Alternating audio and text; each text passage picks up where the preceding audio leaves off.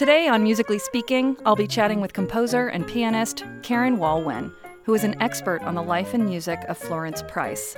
We'll discuss the relevance and beauty of Price's music and get to know Karen through her research and musicianship. Dr. Walwyn joined us in the KVCR studio while in town for rehearsals with the San Bernardino Symphony. We talked in depth about the Florence Price Concerto in One Movement, which she recently performed with the orchestra. We'll be playing clips of the concerto throughout the show, and I cannot wait for you all to fall in love with the piece as much as I have. I'm Margaret Worsley. Stay with us for Musically Speaking.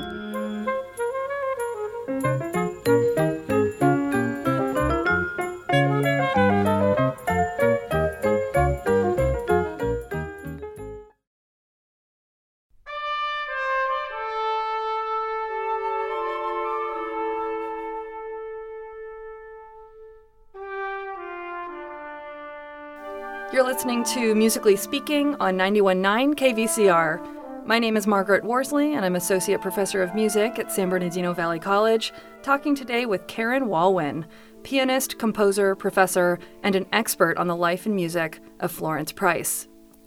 Dr. Karen Walwyn joins us from Washington, D.C., where she is on faculty at Howard University. She is an Albany recording artist, a Florence Price scholar, and is the first female African American pianist composer to receive the Steinway Artist Award. Ms. Walwyn made her New York solo piano debut at Merkin Hall following her recording series for Albany Records entitled Dark Fires, which premiered works by several African American composers. She's received many awards for her compositions, including a Gold Medal Global Award of Excellence for her work titled Reflections on 9 11.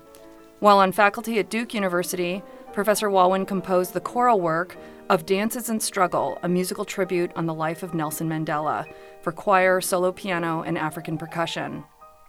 This piece was heralded by the South African Embassy in Washington, D.C., as a monumental work for the beloved former South African president. As a Florence Price scholar, Dr. Walwyn remains active in the research and work towards recordings of new music by Florence Price. She was a guest artist on the documentary film The Caged Bird, which featured Walwyn as one of the pioneering soloists of the music of Florence Price. Dr. Walwyn has taken the time to join us in the KVCR studio while she's here in San Bernardino, and we are so grateful. Welcome, Karen. Thank you so much for being here. Oh, thank you. It is such a pleasure and honor to be a part of this uh, show, and it's always very exciting to have a chance to talk once again about Florence Price. Well, we're thrilled to have you, and I can't wait to learn more about this remarkable woman. Uh, before we go there, can you give us a little bit about your background and your musical journey? Where are you originally from? I'm originally from New York. I was born in St. Albans, Queens, and my parents moved me down to St. Croix when I was 10 or so. My father's from the West Indies, my mom was from Cumberland, Virginia, and um, we lived there for two years, and then we came stateside once again and uh, resided in uh, Hollywood, Florida. There's a Hollywood, Florida. That's right. That's right. Hollywood, Florida. Um, just about 30 miles south of Fort Lauderdale and about 40 miles uh, north of Miami. Okay. And did you grow up mostly there or did you pop back up to New York at some point? I spent high school years in Florida and then would eventually end up at University of Miami to complete my bachelor's degree. I did a um, associate's degree at Broward Community College, which is now Broward College, and then I went on to University of Miami. So I spent 10 years actually in South Florida. Wow, that's great. And yay, community college. That's wonderful. I hope it's fair to say you have dedicated what seems like much of your life and life's work to honoring this woman, Florence Price, and her art. How did you become interested in Florence Price and who was she? It's an interesting journey. My very first uh, introduction to Florence Price was when I was at University of Michigan. My mentor and at the time uh, associate dean, Dean Willis Patterson, was the person that came up to me one day in the hall and said, "Do you know any music by African American composers?" Mm-hmm. And I froze oh, because no. it was like um, I want to admit that I don't. I felt like I should have, but then why would I have been familiar based on my background? And so I said no. so, So he quickly took me into his studio where he had an unbelievable, enormous amount of books and music and um, recordings of so many composers that I did not know about. And um, it, it's not a mystery as to why I wouldn't have known because of the line of education and the demands the degree of piano performance degree a master's degree bachelor's degree you have your repertoire that's set out for you and um, those composers weren't typical composers that would be on those standardized list so florence price was one of those recordings that i held in my hand and um, it was of the sonata and it was by althea waits. So that was my very first time of being introduced if you will to florence price. I would then go on to pursue the um, recordings of African American composers that mostly had not yet been recorded. And um, at the time, my goal was to record uh, composers that were living because it afforded me the opportunity to actually talk with them, have um, interviews, and put the interviews into the booklets, into the CD liners. And um, my very next visit with Price was in 2010 when Morris Phibbs from the Center of Black Music Research would call me and ask would I be interested in premiering the performance of the concerto.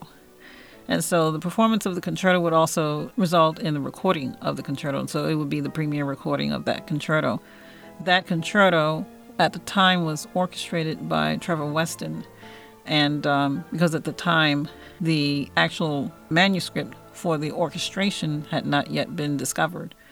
And so this would be my first hands on opportunity to experience the music of Florence Price. That is so wonderful, and what an amazing box she opened just exploring that and being asked that question. This is Musically Speaking on 91.9 KVCR. My name is Margaret Worsley, and I'm talking today with Dr. Karen Walwyn, pianist, composer, and Florence Price scholar. Uh, could you give us some insight to her backstory, Florence Price? Um, where was she from, and how did her journey through music unfold? That is a, um, a well packed question, so I'm going to try to unpack it. Okay. so, uh, before I talk about Florence Price, I will go back just a little bit uh, earlier and um, talk a bit about her parents. Florence Irene Gulliver was born in North Carolina and would eventually move to Chicago. Her father, James Smith, who was born in Delaware and would eventually move to Chicago, he was a, a dentist. Um, she was a musician and an educator. Um, they eventually found each other and they moved down together to uh, Little Rock. Little Rock at the time was a place where blacks could begin life, especially if you had a craft or a profession. And um, Little Rock was one of the few cities where blacks could actually prosper. And so the couple would um, do very well because um, her father would have a full clientele of patients who were mostly white patients, and um, therefore he was able to buy property. He bought a very beautiful home, which um, uh, Florence Beatrice, the composer, uh, uh, there was a tradition of naming the first female the mother's name.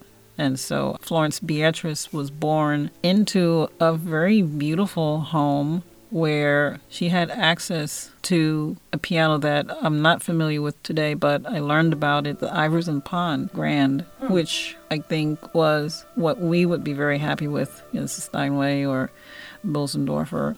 And that's the kind of uh, rich environment that she grew up in. And so her mother started her off with uh, lessons and by the age of four, uh, Florence Beatrice was already playing her first recital. So, oh my gosh, was she a child prodigy? I think that's what the definition would be.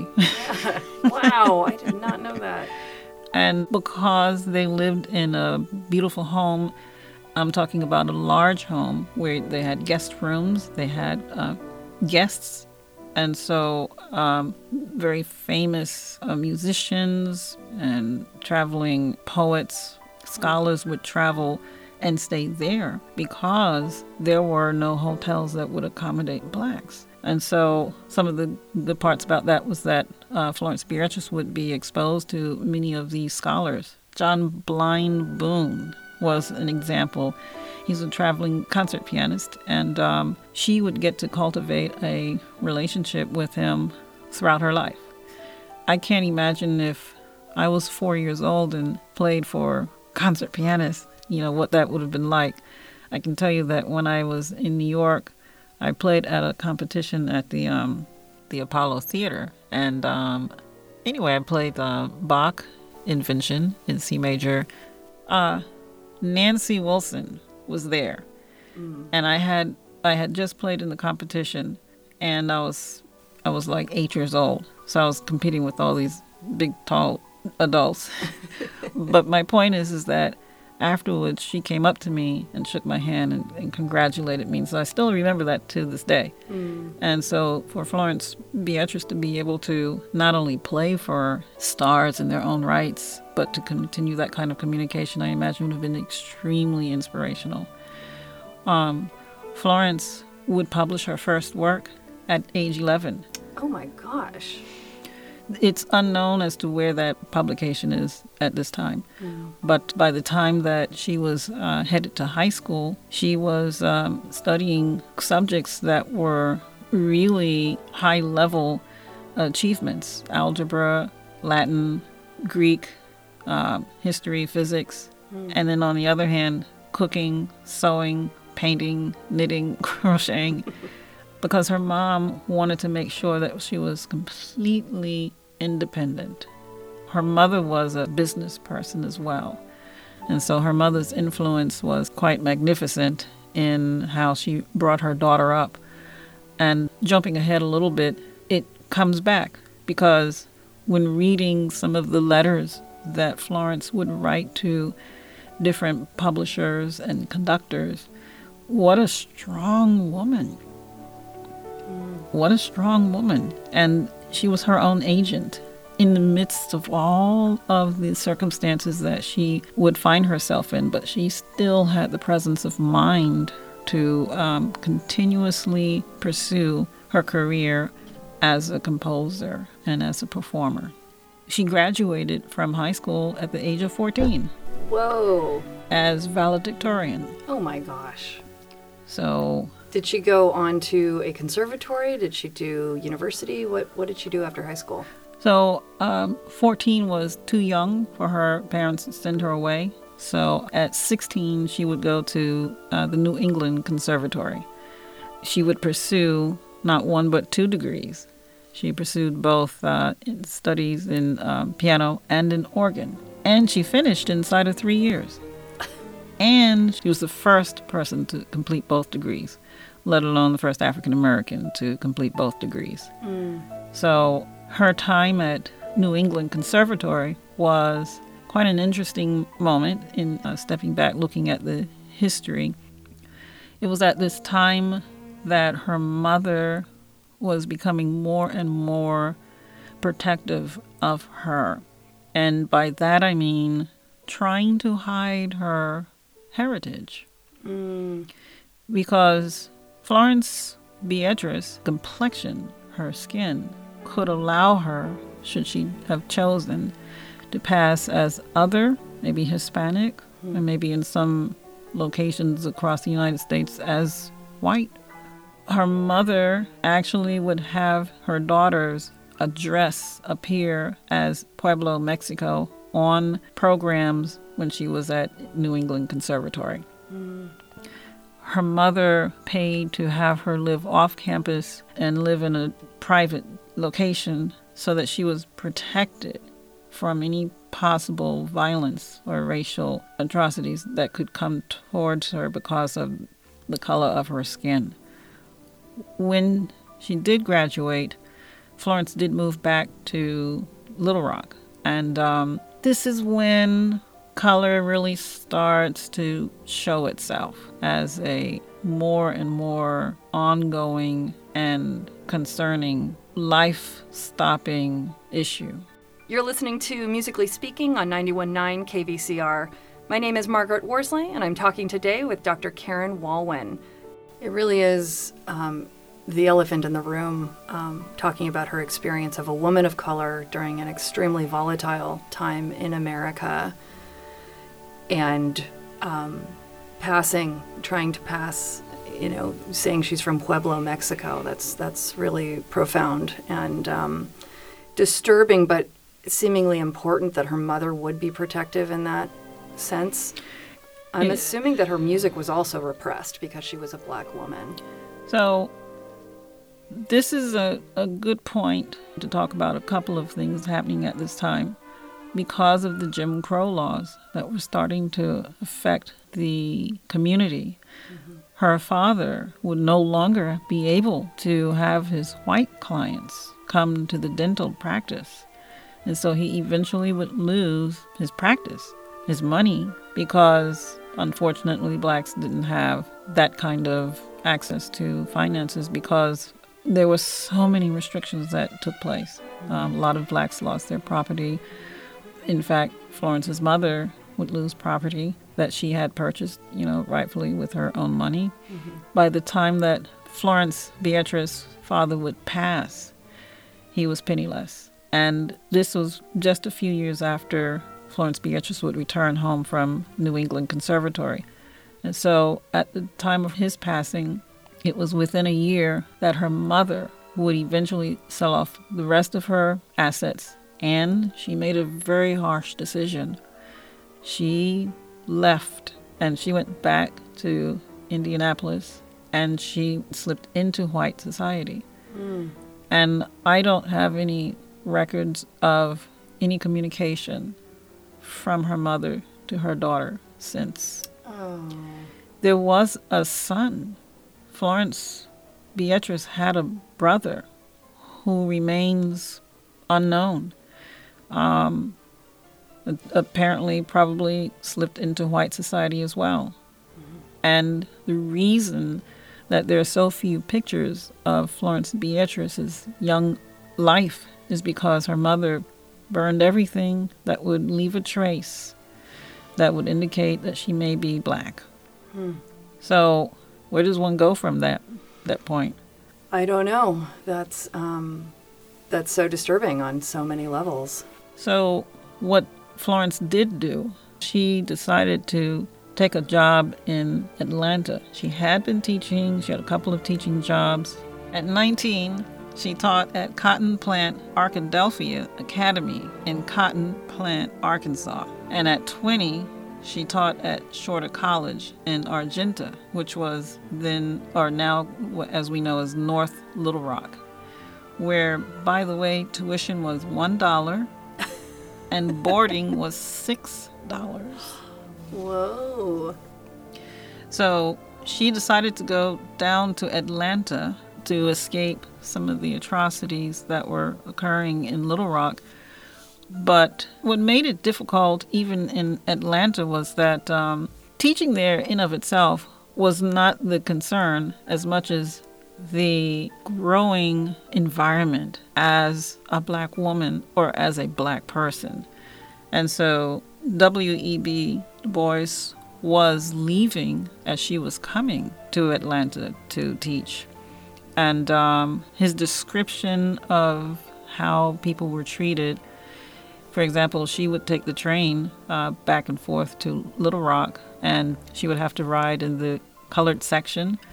And inside of the colored section, maybe that's the, the car that is not under the covering at the train stations. And so mm. they're exposed to the elements of the weather. Um, the way that the conductor would respect non blacks was very different to the way that he would communicate with black passengers, and to the point where um, passengers were given information that was incorrect, forcing uh, black passengers to lose their money or to be guided in the wrong way on purpose. It was these kinds of indignities that would happen throughout every day, throughout every hour. And so eventually, Florence decided that she did not any longer want to remain in Atlanta, so she returned to Little Rock. So it was at this time that she would get married. She had apparently been dating this lawyer, Thomas Price. He got his law degree from Howard University in 1906. He remained downtown DC for a couple of years and he became associated with the upper echelons in the black community. It's interesting to think about this because if you're in this particular society, you then move in certain circles. So you're going to certain concerts, classical music, art, literature. You're also aware of the fact that you don't want to be laughed at or gawked at from some white communities that would demean the black that is trying to elevate themselves. And so he would eventually come to Little Rock where he would join forces with a lawyer who was a very successful black lawyer in Little Rock. He, he was also the office that would win the case for the Elaine massacres, race riots. Just after then is when um, Price and Florence Smith would marry. You're listening to Musically Speaking on 91.9 KVCR. My name is Margaret Worsley, and I'm talking today with Dr. Karen Walwyn. Here is Karen Walwyn playing with the New Black Music Repertory Ensemble, conducted by Leslie B. Dunner.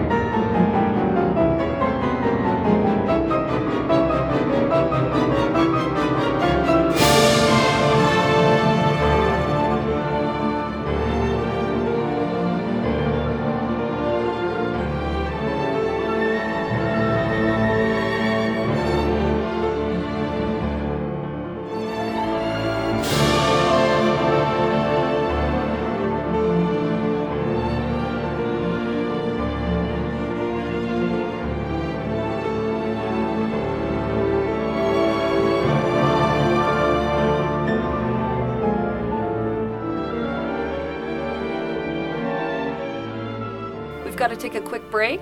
You're listening to Musically Speaking on 91.9 KVCR. I'm Margaret Worsley. We'll be right back.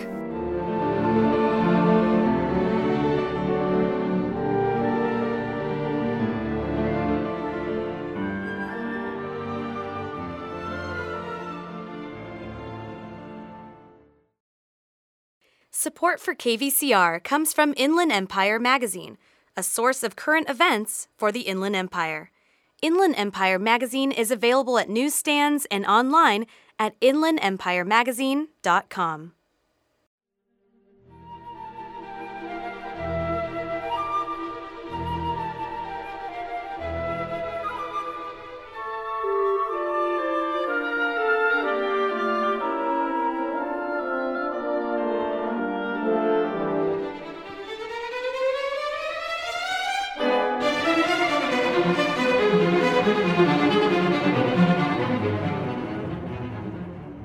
listening to Musically Speaking on 91.9 KVCR. My name is Margaret Worsley, and I'm talking today with Dr. Karen Walwyn. Karen is a pianist, composer, and Florence Price scholar. I read that the music of Florence Price, um, well, rather, she she premiered, I think, in Chicago at the World's Fair in 1933. Was that her national debut in Chicago? That's correct. Um, her symphony would win the um, Rodman Wanamaker composition competition in 1932, and then one year later, that was the premiere performance. And That it- got to be played by the Chicago Symphony. That's right, and that's how she would she would uh, begin her career, and would become recognized as the first female African American composer to be have a performance by a national symphony orchestra. Just incredible. The music of Ms. Price is so gorgeous and sounds kind of like an amalgamation of swooning, romantic melodies um, and heartfelt African inspired components. Are there specific composers we can hear within her music? Yes. What is interesting about Florence Price is that she always embraced her African American heritage. And um, inspired by George Chadwick from NEC, and furthermore inspired by Dvorak, especially with his principle of incorporating and employing the indigenous writings, the African American writings, um, take use, make use of, of what you have. And um, so in every work, you will hear a combination of spirituals, maybe some modification of ragtime, uh, juba, cakewalk, but you'll also hear the lyricism of Schumann. You'll hear the romanticism of Chopin. You'll hear the motivic writings of Beethoven. Um, you'll hear the flashy, dexterity driven passages of Liszt. You'll hear the chromaticisms of Rachmaninoff and the impressionisms of Debussy and Ravel, all wrapped up inside of a single work. It's incredible. I was listening to you play the slow section of the concerto, which features a lovely extended oboe solo. And there was one part that struck me as similar to Ravel's piano concerto. His his slow movement features an English horn solo, but it wasn't it wasn't the instrumentation. Um, it was these cascading arpeggios up and down the piano in tandem with the oboe that were so similar. I, I had to look it up to see which was written first. Was it Ravel's concerto or Price's? And it turns out it was Ravel's, but I can't help but think that maybe she heard it in one of its American premieres or possibly studied it. D- do you know which section I'm talking about? Um, or is this a conspiracy? I don't know. Well, I, I do know that um, she, Ravel, um, Prokofiev, Gershwin, they were all contemporaries, and so it is very possible that uh, certain circles that she may have been traveling in would have afforded her the opportunity to hear this music and feel inspired. yeah, to be a fly on the wall and see that happening. Yes. Amazing. I love Bernstein's version of it too, um, where he's com- conducting and playing at the piano. Do you ever conduct ensembles from the piano? I have conducted choirs, but not um, uh, instrumental ensembles yet. Yet to be continued. You have clearly been inspired by the life and music of Florence Price. Are there others she may have inspired or motivated as an African American female composer? Well, um, humbly speaking, I will say that I was personally inspired by her. Um, and I recall some of the first moments when I started to think about composition. And one of the first things I said was, well, there was Florence Price. and so um, there are um, composers that we may be familiar with that I I would believe that were also inspired by her. Most available to us all, Margaret Bonds, um, who would actually be the pianist to play the solo of the concerto on many occasions. Um, but um, other composers such as Tania León, um, Cuban born African American composer, um, recently winning a Pulitzer. Um, other composers that I have had the opportunity to learn the music of, Lettie Beckon Alston. So many female uh, African American composers that um, I believe would have a moment uh, similar to mine. You know, um, in one of uh, six letters that Florence Price would write to the composer Sergei Koussevitzky back in um, the early 1940s, in the pursuance of having her work reviewed by the conductor. If you don't mind, I'd like to read just a little bit. Yeah, please. This is after a couple of letters. She wrote, My dear Dr. Koussevitzky, to begin with, I have two handicaps those of sex and race. I am a woman, and I have some Negro blood in my veins. Knowing the worst, then, would you be good enough to hold in check the possible inclination to regard a woman's composition as long on emotionalism but short on virility and thought content until you shall have examined some of my work? She writes again, because she didn't have any response mm. Dear Dr. Koussevitzky, unfortunately, the work of a woman composer is preconceived by many to be light, frothy, lacking in depth, logic, virility. Add to that the incident of race. I have colored blood in my veins, and you will understand some of the difficulties that confront one in such a position. And it goes on.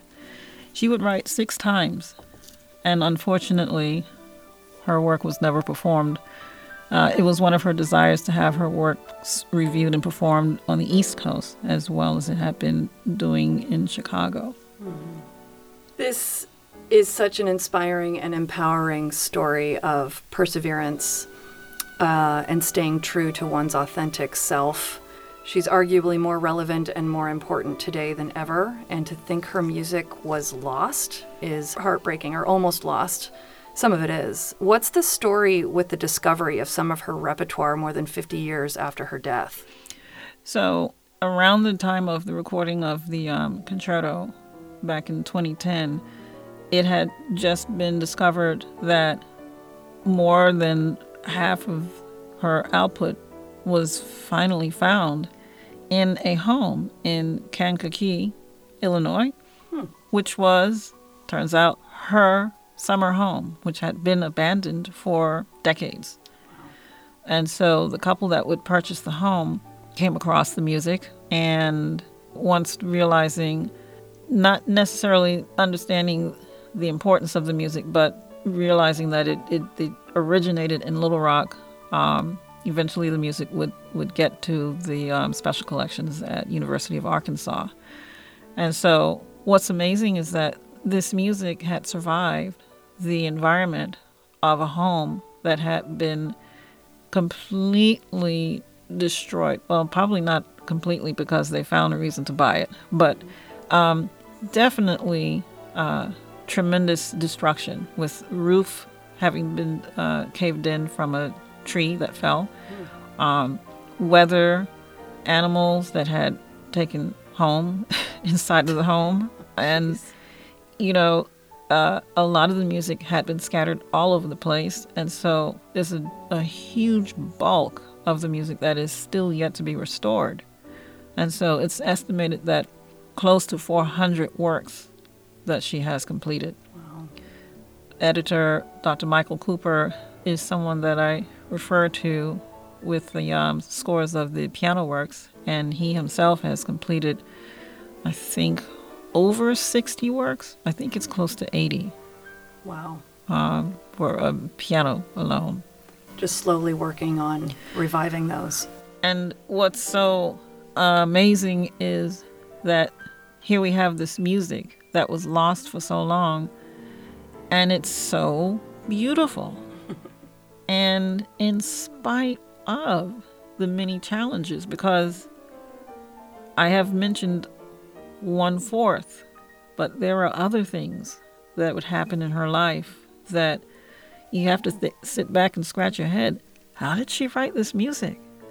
Um, you know, I have to go back to the incidents that would prompt her and her family to relocate from Little Rock uh, to Chicago. So um, in 1926 27, as I had mentioned, Jim Crow laws were beginning to take a much more devastating effect in the personal lives of blacks. And um, she herself was actually uh, going up to Chicago to study composition in the summertime. So in 28, there was a unfortunate um, tragic event, which was the um, lynching of John Carter, an innocent black man that was taken. Um, the incident itself was quite awful. Um, long story short, his body, which had received over 100 bullets from a mob of over 500 men, uh, would bring his body to the location just in front of the AME uh, church, which was across the street from where Florence Price's husband's law practice stood, and which was adjacent to the Mosaic Templars, which was um, a building that was built by Mr. John Bush, who would um, have it honor the history and culture of African Americans in Little Rock, in Arkansas. And so John Carter's body hung, was hung on a light post at this intersection, and eventually his body was burned. And so that would subsequently lead to one other incident, which was I, I don't even know how to say these words, but um, there was an incident that a white boy was killed. Um, I don't know if there was any validation to who's responsible for the killing, but what was a fact was that in retaliation, a child, the daughter of a prominent black family, would be killed. And so, because Florence Price and her husband were one of those prominent families with a daughter, she immediately took her daughters and moved to Chicago, and her husband would join later. How does one write? She started getting her works in comp- the composition competitions and, and performances, you know, winning the uh, this amazing competition leading to her international performance of the symphony. Um, the writing of the concerto happened almost within a couple of years after this. That's usually something that would almost stop one's life altogether. And yet she prevailed. So this, this story, in with this magnificent talent, speaks of strength. You know, you think about the legacy of Florence Price. It's of strength, character, that independence that her mother taught her way back in the beginning, um, that kept her just walking forward. Totally inspiring. Um, we usually finish up these interviews with a couple of rapid fire questions on the show. Would you be willing to jump in with a word or two on these questions? Of course. okay. Um, so, this is KVCR where you learn something new every day. Can I ask what you're learning right now whether that's a score, a foreign language, um, maybe training a pet. what are you learning these days? Oh, let's see. Um, so, off the top of my head, I am learning about. Um, okay, so it's supposed to be rapid. it's okay. I'm learning about how to write for an orchestra. Oh, great. Because I have a premiere, uh, my first, my very first orchestra work commission, overture. Fantastic. I can't wait to hear it. Me too. All right. Who inspires you, musician or non? Um, I have a couple of sources of inspiration. Florence Price is one of them. Um, sometimes when I feel like, am I doing the right thing? Is this the right way? Do I have what it takes? And I think about her story. And I think um, I am motivated more when I think about it. My mom has been a source of inspiration, and her music, though she was not a studied musician, her mother, I believe, was um, a musician. I say I believe because there was a pump organ in the house, in my grandma's house, and I never saw her play. But I eventually would inherit the organ, and I found a lot of her music with her name on it and my grandmother's aunt's name on it. Huh. And so I have to say, the pump organ is goes back to like the late 1800s, and um, that would match about the time that my mom's great aunt would have been living. So I'm inspired by the fact that there's music in in my in my blood, and along with my father, who um, he had uh, casual lessons in piano, studied trumpet a little bit when he was growing up, and so when I am practicing and wondering if I'll ever get this passage right, I think about I think about both, all three actually. It connects that music connects those generations. It's really cool.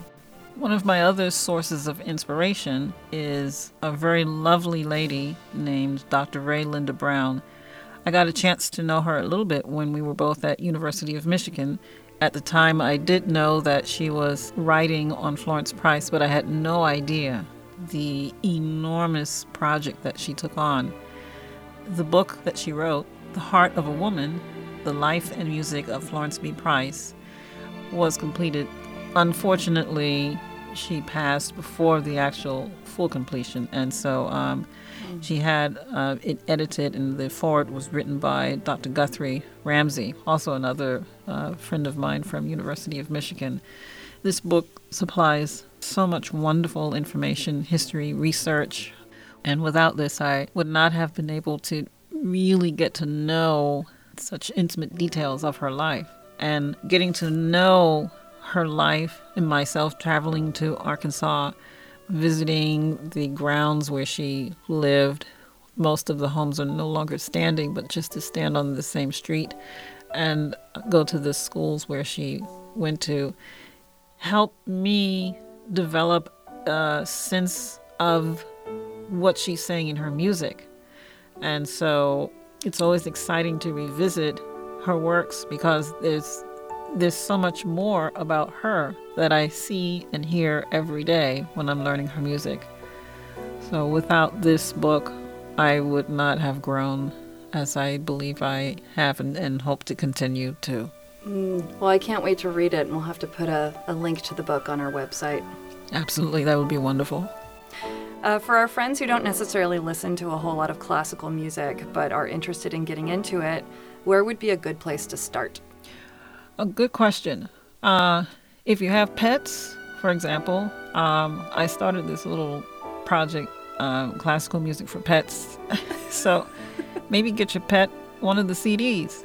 Um, but no, I'm not trying to promote my my little sidekick. But um, well, I was going to ask you because you're an incredibly accomplished pianist, composer, and professor, and I know you're very busy as a professional. But what is Allegro Paws? P A W S. So my dog, uh, who is in doggy heaven now, Miles, German Shepherd, he used to listen to me practice. And um, one day, for whatever reason, I decided to sing. And he got up And he came over, smelled my breath, and walked away. Oh, Miles. He walked all the way out to the all the way to the other side of the room and went out. And uh, there's a little foyer out there, and so I said, "I know I sound bad. I didn't know I sounded that bad." And so uh, I decided to not sing anymore, and I, I started playing some Schumann. And he came back in. Oh, He didn't. I didn't say anything to him, and that's when I started to realize he's listening. So I, in his memory, started to put together a collection of works, little chi- uh, tiny, you know, 30 second, 60 second works that, after doing some research, I learned that um, pets are soothed by this music. wow, really? And there's, there's a lot of research there, as well as little kids being soothed by this music, soothed and uh, increases their focus and concentration. So I have uh, classical music for children as well. And so sometimes I give it to the adults and they're like, well, I like this. Whether it's for the kids or not, I'm going to listen to it. Everybody wins. So I think if you are a person that is looking for something that's calming, um, maybe start with um, short pieces by Bach. Um, if you're looking for something that's a little bit more romantic, I would say maybe listen to some of the Chopin preludes. Um, if you're someone that is really into uh, complexities in life and you want a real challenge, dive into some Mahler symphonies. Yeah, But don't start there. yeah. Good advice. Those are wonderful, wonderful suggestions. I'm just thinking, I think there's like a German approach to farming where they play classical music for the animals. That And I- makes sense. Yeah, I remember going to one because these cows would produce more milk, and the cows' names were Bella and Bartok. Oh my gosh. It was so cute. um, okay, what's your favorite thing to cook? My favorite thing to cook these days, my cousin's husband, whose name is Calvin, he gave me a recipe. And so the recipe is for these waffles. And so because I wrote down Calvin's waffles, so I called them the other day and I said, Yeah, I made your waffles. So make them by scratch? yes, Wow, yes. that sounds complicated. including coconut flour, some blueberries, strawberries, uh, whole wheat flour, and some other little things that probably you won't find at uh, your international house of waffles or pancakes. Oh, that sounds so good. All right, do you have a favorite rock band or hip hop group? Well, I'm an old school, so Earth, Wind, and Fire is my favorite. Yes. You know, they you have to come out to LA more often or Southern California. They perform out here all the time. I would love to. Absolutely. Because um, Reasons was my favorite song. And I remember when I was in a certain grade Uh-huh. and I was uh, dancing to Reasons. And unfortunately, it was my first and last dance because my father walked in. And um, needless to say, I was never at a party again. Oh no. For maybe a few reasons. Uh, Dr. Karen Walwyn, it has been an honor and a joy talking with you today. Thank you so very much. Thank you. Every time I get a chance to talk about Florence Price, I learn something more, and it just continues to be a, an amazing source of inspiration. She is a, an amazing figure and um, historic figure, and um, I hope that her music will bring a sense of unity to our country and to the world. That's what I find in her music every time I play. Well, if I may add that I think we are all seeing the same thing in you. Thank you. Thank you so much. Thank you. We've been chatting with Dr. Karen Walwyn about the Florence Price Piano Concerto in one movement. Let's hear some of it now.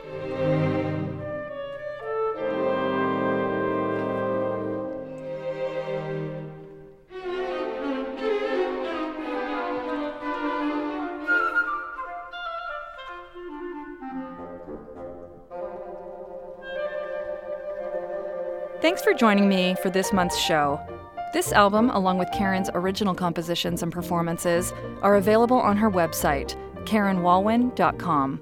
We'll include links when we post this program to our website on kvcrnews.org forward slash musically speaking.